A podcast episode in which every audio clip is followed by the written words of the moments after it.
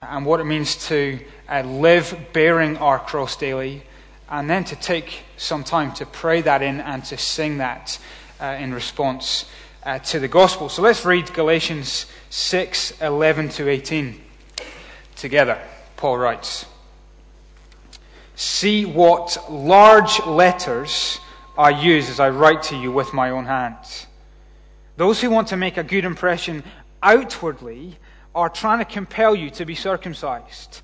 The only reason they do this is to avoid being persecuted for the cross of Christ.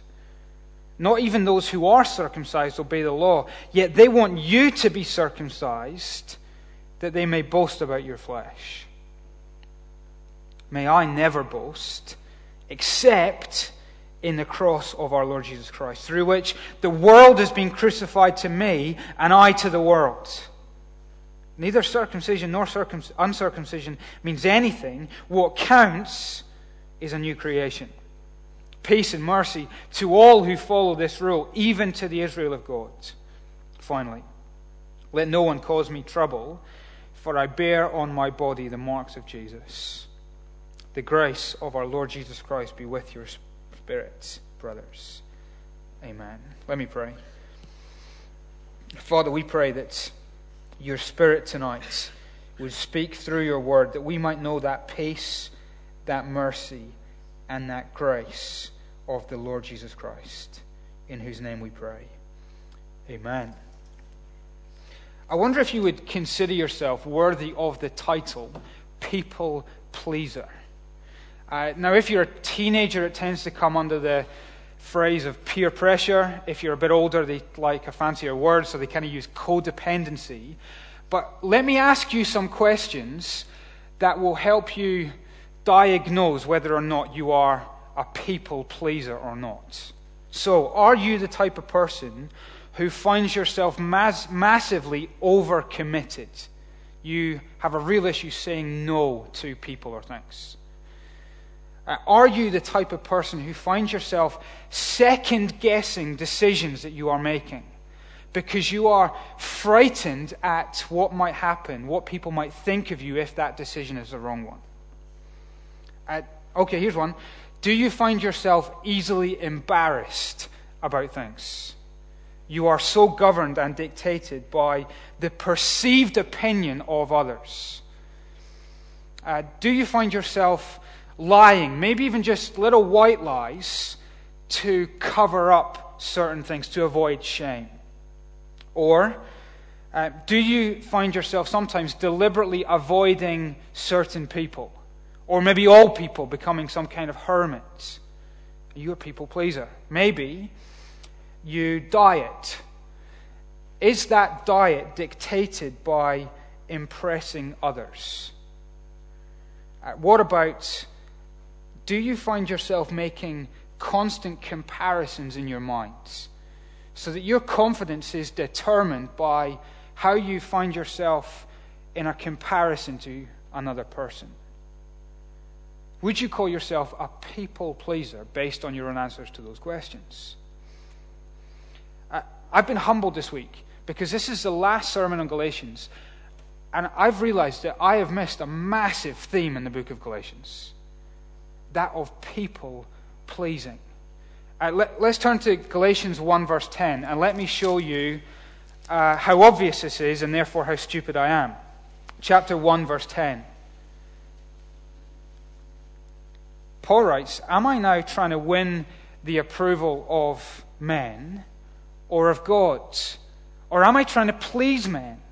If I were still trying to please men, I would not be a servant of Christ. You see the exclusive things that he portrays there. Two things that cannot coexist with one another. You cannot be both a people pleaser and a servant of Christ. You see that? If I was still one, then I would not be the other. Now, Paul then develops this in his letter. He says, Okay, let me show you how I'm not a people pleaser. Chapter 2, verse 6. I follow that, chapter 2, verse 6. As for those who seemed to be important, whatever they were makes no difference to me. Here are some people who uh, the Galatians may be considered to be important, but to Paul he says, no difference to me. I'm not a people pleaser of trying to please important people. Now he contrasts that to Peter. Look down to chapter 2, verse 12. Here is Peter, the people pleaser. Before certain men came from James, Peter used to eat with the Gentiles, but when they arrived, he began to draw back and separate himself from the Gentiles because he was afraid of those who belonged to the circumcision group. Do you see how trying to be a people pleaser dominated Peter so much that he stopped eating with certain people? Do you see the contrast between Paul and Peter? Paul comes back and proves his own point in chapter 5, verse 11.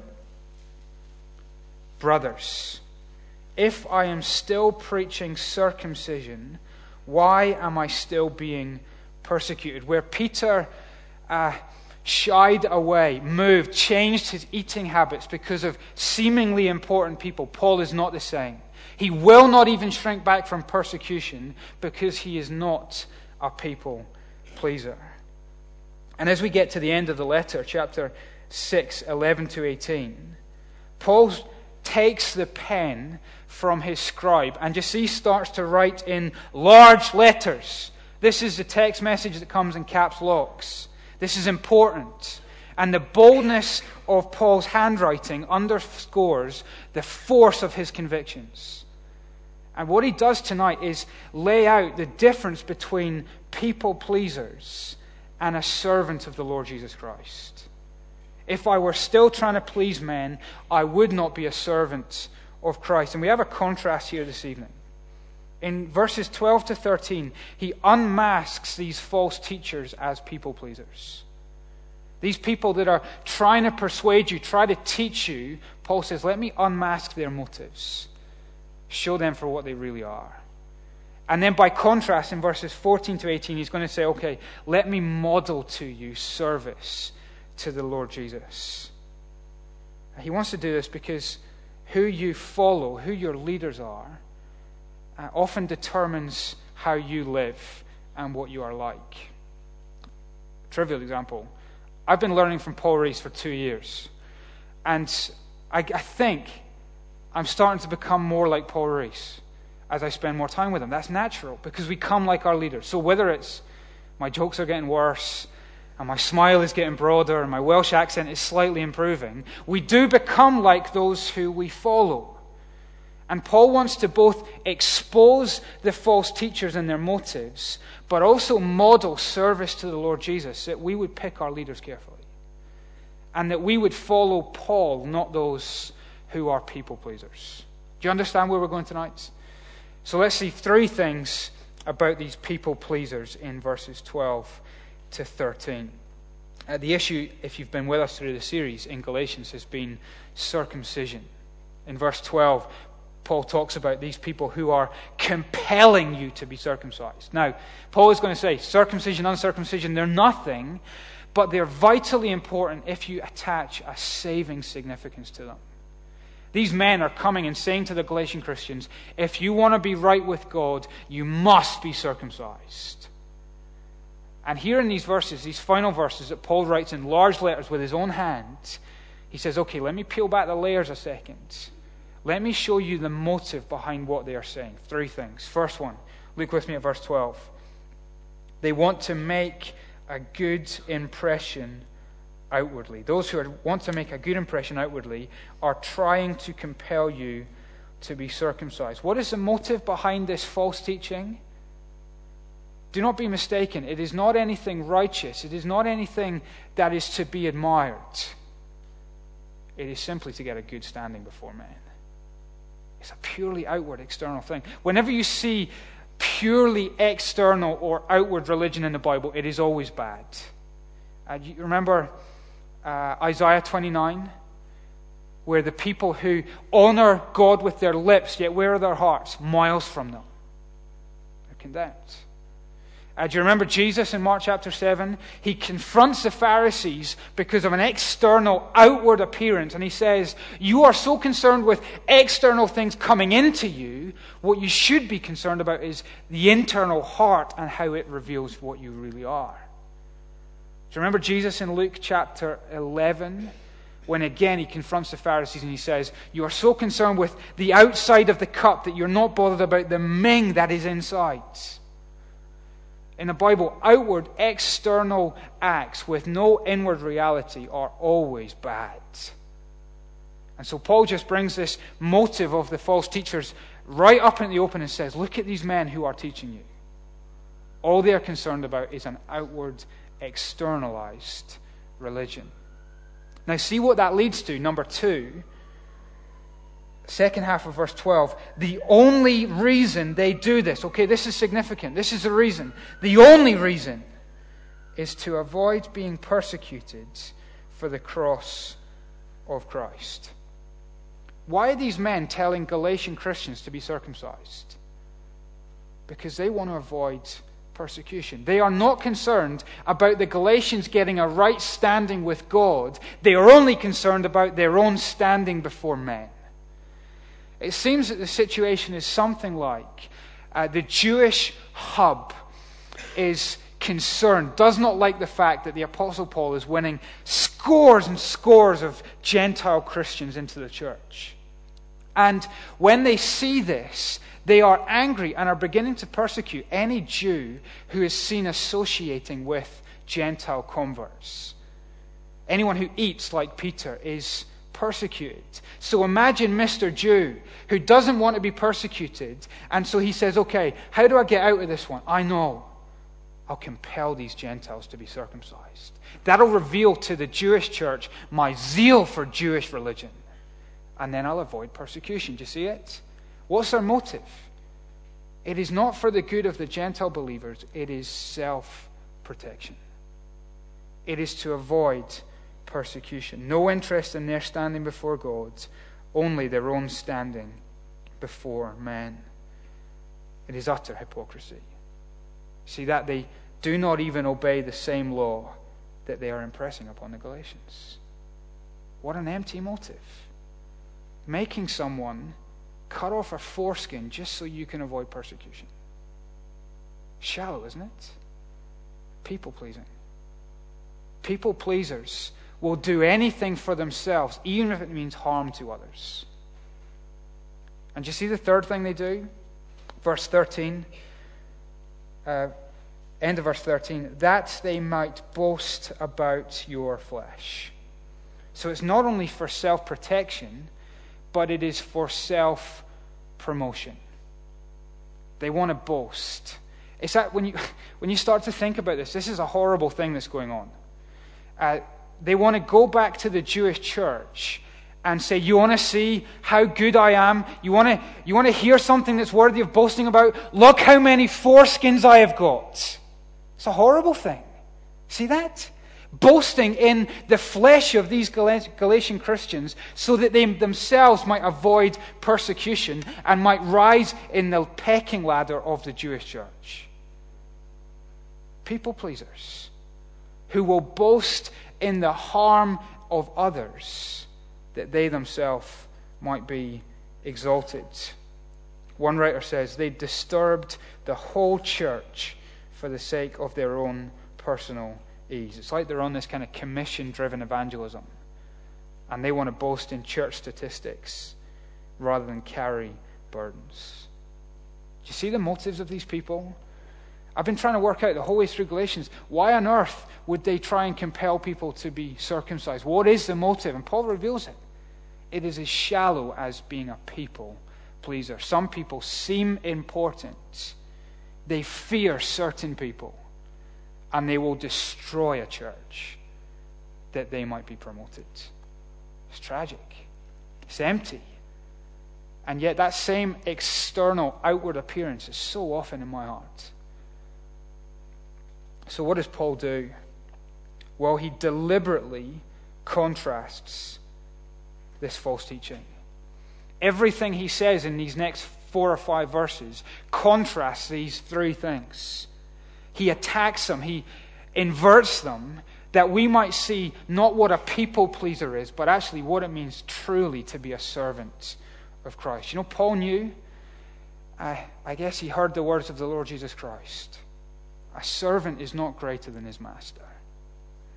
and if his master is defined by a life shaped by the cross, by a life that was inviting of persecution, then his servant cannot be any different from his master. And so look at these three things.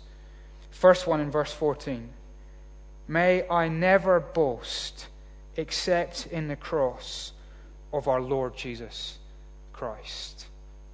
Paul says, You want to boast in their flesh? Okay, let me tell you where true boasting, where my only exclusive boasting lies in the cross of our Lord Jesus Christ.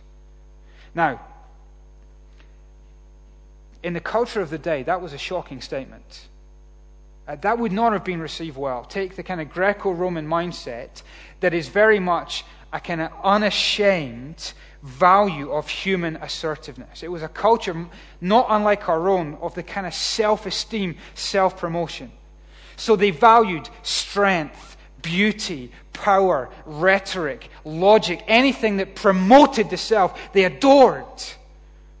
And so that meant that uh, the cross was not even allowed to be permitted in a whisper in public. So detestable, so deplorable, so despicable, so cursed, so weak, so foolish. You did not talk about it. Uh, it was hated not only in the culture, but actually even by the self righteous religious people. They hated it. Because the cross takes their feet away from them and cuts them down to size and says, There is no place for a self righteous self promotion. And so when Paul writes, May I boast only, exclusively, in nothing except the cross, that's weird. That's surprising. You know, in our. You watch the Olympics it is all about the boasting of and the glorying in people in their uh, the prime of physical fitness. I watched the men's gymnastics last night. It is horrible, but it is all about these uh, men just asserting their. Uh, I don't know. It's just everything about the Olympics.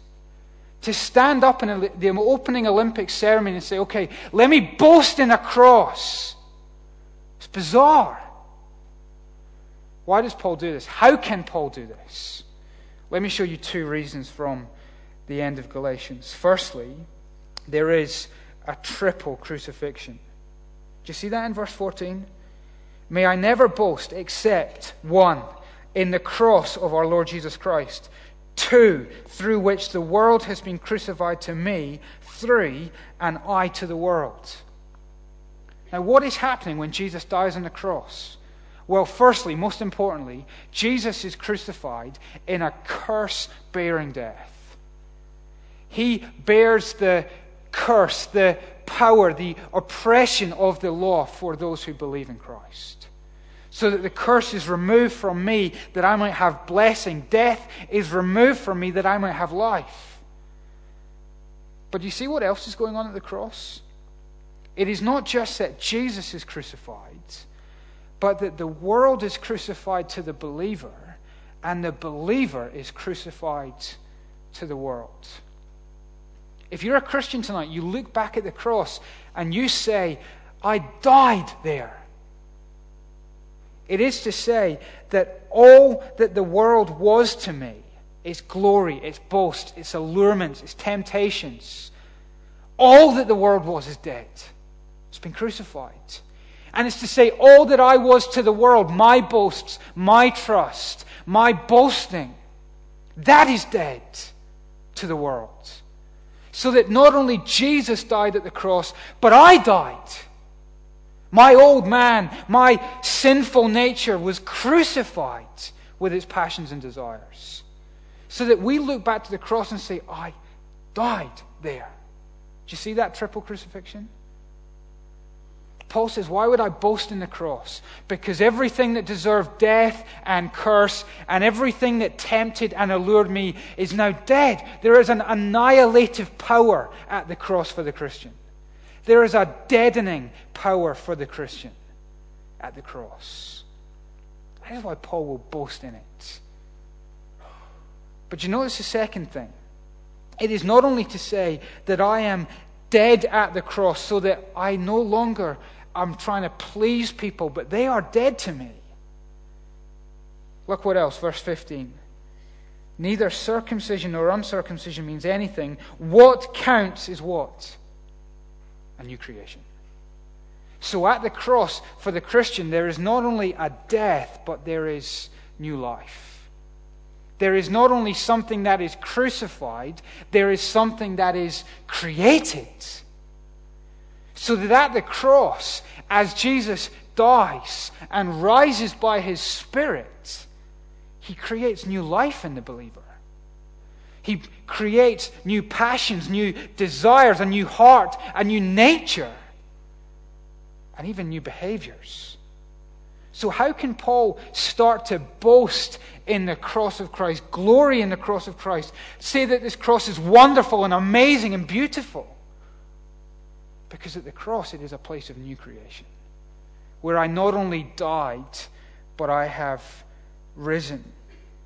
Now, an important part here this language of new creation actually sums up everything that Paul has said in Galatians so far. These are two words which encapsulate his entire argument. Here's why.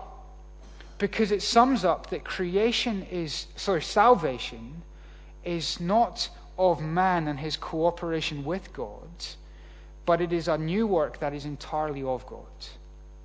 Just as when God created the universe, he created from nothing. Matter didn't cooperate with him. He spoke to nothing, and things came. So that when it comes to salvation, it is not that God comes to us and cooperates with our good works or our circumcision. It is that He comes and He creates life from where there was nothing. Do you see that? Uh, let me quote to you from a systematic theologian, Louis Berkhof.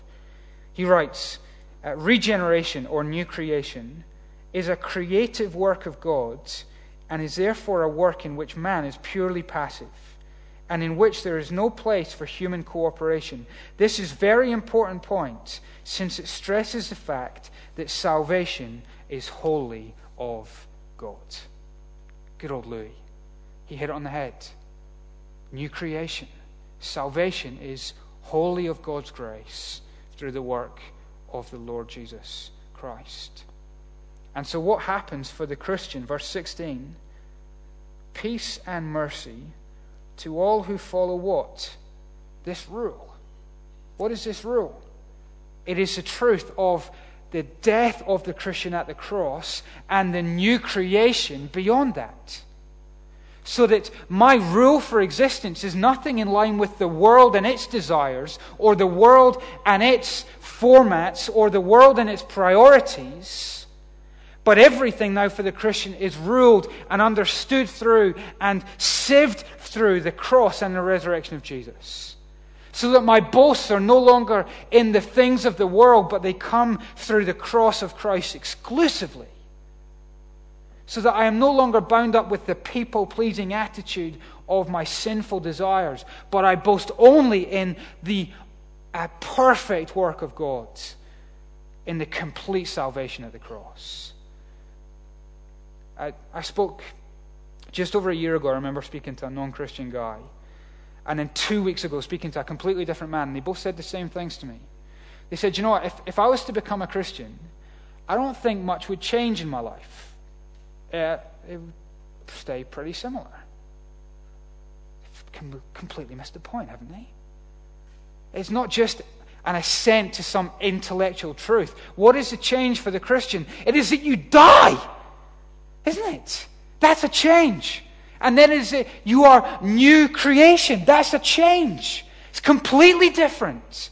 Oh, I wouldn't change much. You do not understand Christianity because it is a creative work of God where your whole worldview is reorientated away from the self promoting, self protection, self boasting self and comes through the cross of Christ in the humility that says it's all of Him and so He is only my boast. Do you see that? That is the rule for the Christian. That is what dictates and governs every attitude.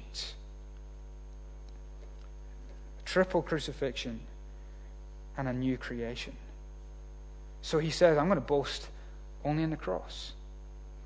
Uh, second thing, getting carried away. Second thing, he will suffer persecution. Here are these false teachers driven by people pleasing, and it drives them to what? Avoid persecution. What about Paul? He will bear it. You know, both, both the false teachers and Paul knew the same thing that to follow Jesus Christ faithfully and to proclaim the gospel unflinchingly is to invite persecution. Paul writes elsewhere those who desire to live a godly life will be persecuted. Martin Luther, one of the most important characters in church history, says that persecution is one of the key marks of the church. A servant is not greater than his master. And so, this rule that Christ died for him and that he died to the world and the world to him means that Paul will not avoid persecution, but he will suffer it. He will endure it. He will face it as he follows the Lord Jesus. Do you know what? The, the Galatian Christians would have known this. Uh, the Galatian letter was probably a circular letter that went around a bunch of churches in the region, which means it probably went to the church in Lystra. And in the book of Acts, we read this. Uh, then some Jews came from Antioch and Iconium and won the crowd in Lystra over. They stoned Paul, dragged him outside the city, thinking he was dead. Uh, they knew that he bore on his body the marks of the Lord Jesus Christ. Some of them may even have been surprised to get a letter from Paul because they thought he was dead. They knew he was willing to suffer for the gospel. But because he had died to the world and died to his people pleasing, and even died to the people that he wanted to please, uh, he will happily face persecution as he follows his master Christ.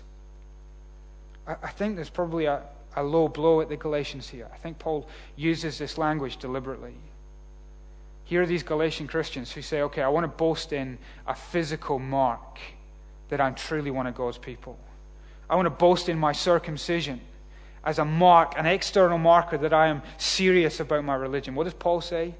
You want an external marker? You want a physical thing? Okay, here it is not circumcision, but persecution. That is the true mark of Christianity. That we are persecuted for the gospel. He says, I bear in my body the marks of the Lord Jesus Christ. And so, as they boast in the flesh, he boasts only in the cross. As they avoid persecution, he says, I suffer it. And where they were concerned with external, outward appearances, in verse 18, he prays something quite different.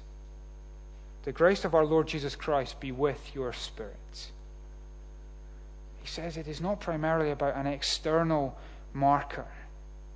It is about God's undeserved kindness, about His marvelous and amazing grace permeating your whole being. It is about understanding this in your spirit, not marking it in your body. Do you see how Paul contrasts these three things? I've tried to show that in the PowerPoint. As they go one, two, three, and he says, okay, I'm going to Contrast your boasting, contrast your attitude to persecution, contrast your external markers. And he says, if I was still trying to be a people pleaser, I would not be defined by these three things. Uh, come back to chapter 1, verse 10. And ask this question of yourself are you now trying to win the approval of men or of God? Are you trying to please men? I wonder if you are the overcommitted, second guessing, easily embarrassed, lying, jealous, hermit, dieting people pleaser. Uh, I wonder if you're marked by words like making a good outward impression. I wonder if you're uh, Christianity is only an external thing. I wonder if you're all about self protection. I wonder if you are about self promotion. Paul says, if I'm still trying to be, if I'm still trying to please men, I am not a servant of Christ. Do you know, if there is no newness to your life since accepting Christ, if there is not a radical change, if there is no persecution, suffering for Christ, is it a telltale sign that actually you are a people pleaser? That that transformation hasn't actually happened? Is the reason that you call yourself a Christian actually a product of your being a people pleaser? Do you call yourself a Christian to please certain people? Uh, I wonder if the reason you're not a Christian tonight actually is that you are a people pleaser. That you are more dominated by the opinions of non Christians who you consider to be important, who you fear. Paul says tonight, if I were still a people pleaser, I would not be a servant of Christ. Now, I, I hope you find encouragement in those words. Because Paul says, if I were still. You know what that infers? That he once was. That Paul once struggled as a people pleaser. But now he's not. Where, where does this power come from? Where does the power come from to transfer my heart, to transform me? Where is a greater power than peer pressure? Only in the gospel, in that triple crucifixion, where not only Christ died for you, but you died to the world and the world to you. And so, if you're a Christian here tonight, and this is a real battle for you, do you know what you need to do? Every morning when you wake up, every time this temptation is real, it is to grip yourself, to grab yourself by the collar and say, You died. You died at the cross, and I am now new. I died, and I'm now new. Life in the Spirit means that as we comprehend this a truth in our head and it grips our hearts and it, it, then works itself out in our hands. It will transform our lives to reflect this newness that comes. And the power only comes as we remember that we died and we, we are brand new. And He calls us to live in this newness. So, what does that look like? Well, maybe tomorrow morning you grab yourself by the collar and say, I died, I am new. Therefore, today, I don't need people to affirm me, but I can interact with them regardless of their affirmation. Maybe it's that you grab yourself by the collar and say, I died and I am new. Therefore, I don't need to avoid those who make me feel worse about myself. But I can hang out and embrace anyone. Maybe it's to say, I died and I am new. Therefore, I don't need to look up at others wishing I was like them. But I can just be myself. Maybe it's to say, I died and I'm new. So I can say, I don't need to be threatened by those who are better than me. But I can rejoice in the gifts and the abilities that God has given them. Maybe it's to say, do you know what? I died and I am new. Therefore, I don't need to treat people like they are an audience to win over. But I can treat them as individuals whom I can love. Maybe it's that you can say, I died and I am new. Therefore, I don't need to come to church fearing that I will be found out as a fraud. But I can come rejoicing in grace Maybe it's that you can say, I died and I am new. Therefore, I can make a stand for Christ at work. I can risk being ridiculed, rejected, because I am a servant of Christ. And I would rather be persecuted as a servant of Christ than be condemned as a people pleaser. I want you to leave this evening with that question from chapter 1, verse 10 ringing in our ears Am I trying to please men? And to read these words that we started with tonight from our Lord Jesus in Mark chapter 8. Jesus says to his disciples, If anyone would come after me, he must deny himself, take up his cross, and follow me. I think this is so Galatians 10. For whoever wants to save his life, that is, whoever wants to avoid persecution, he'll lose it.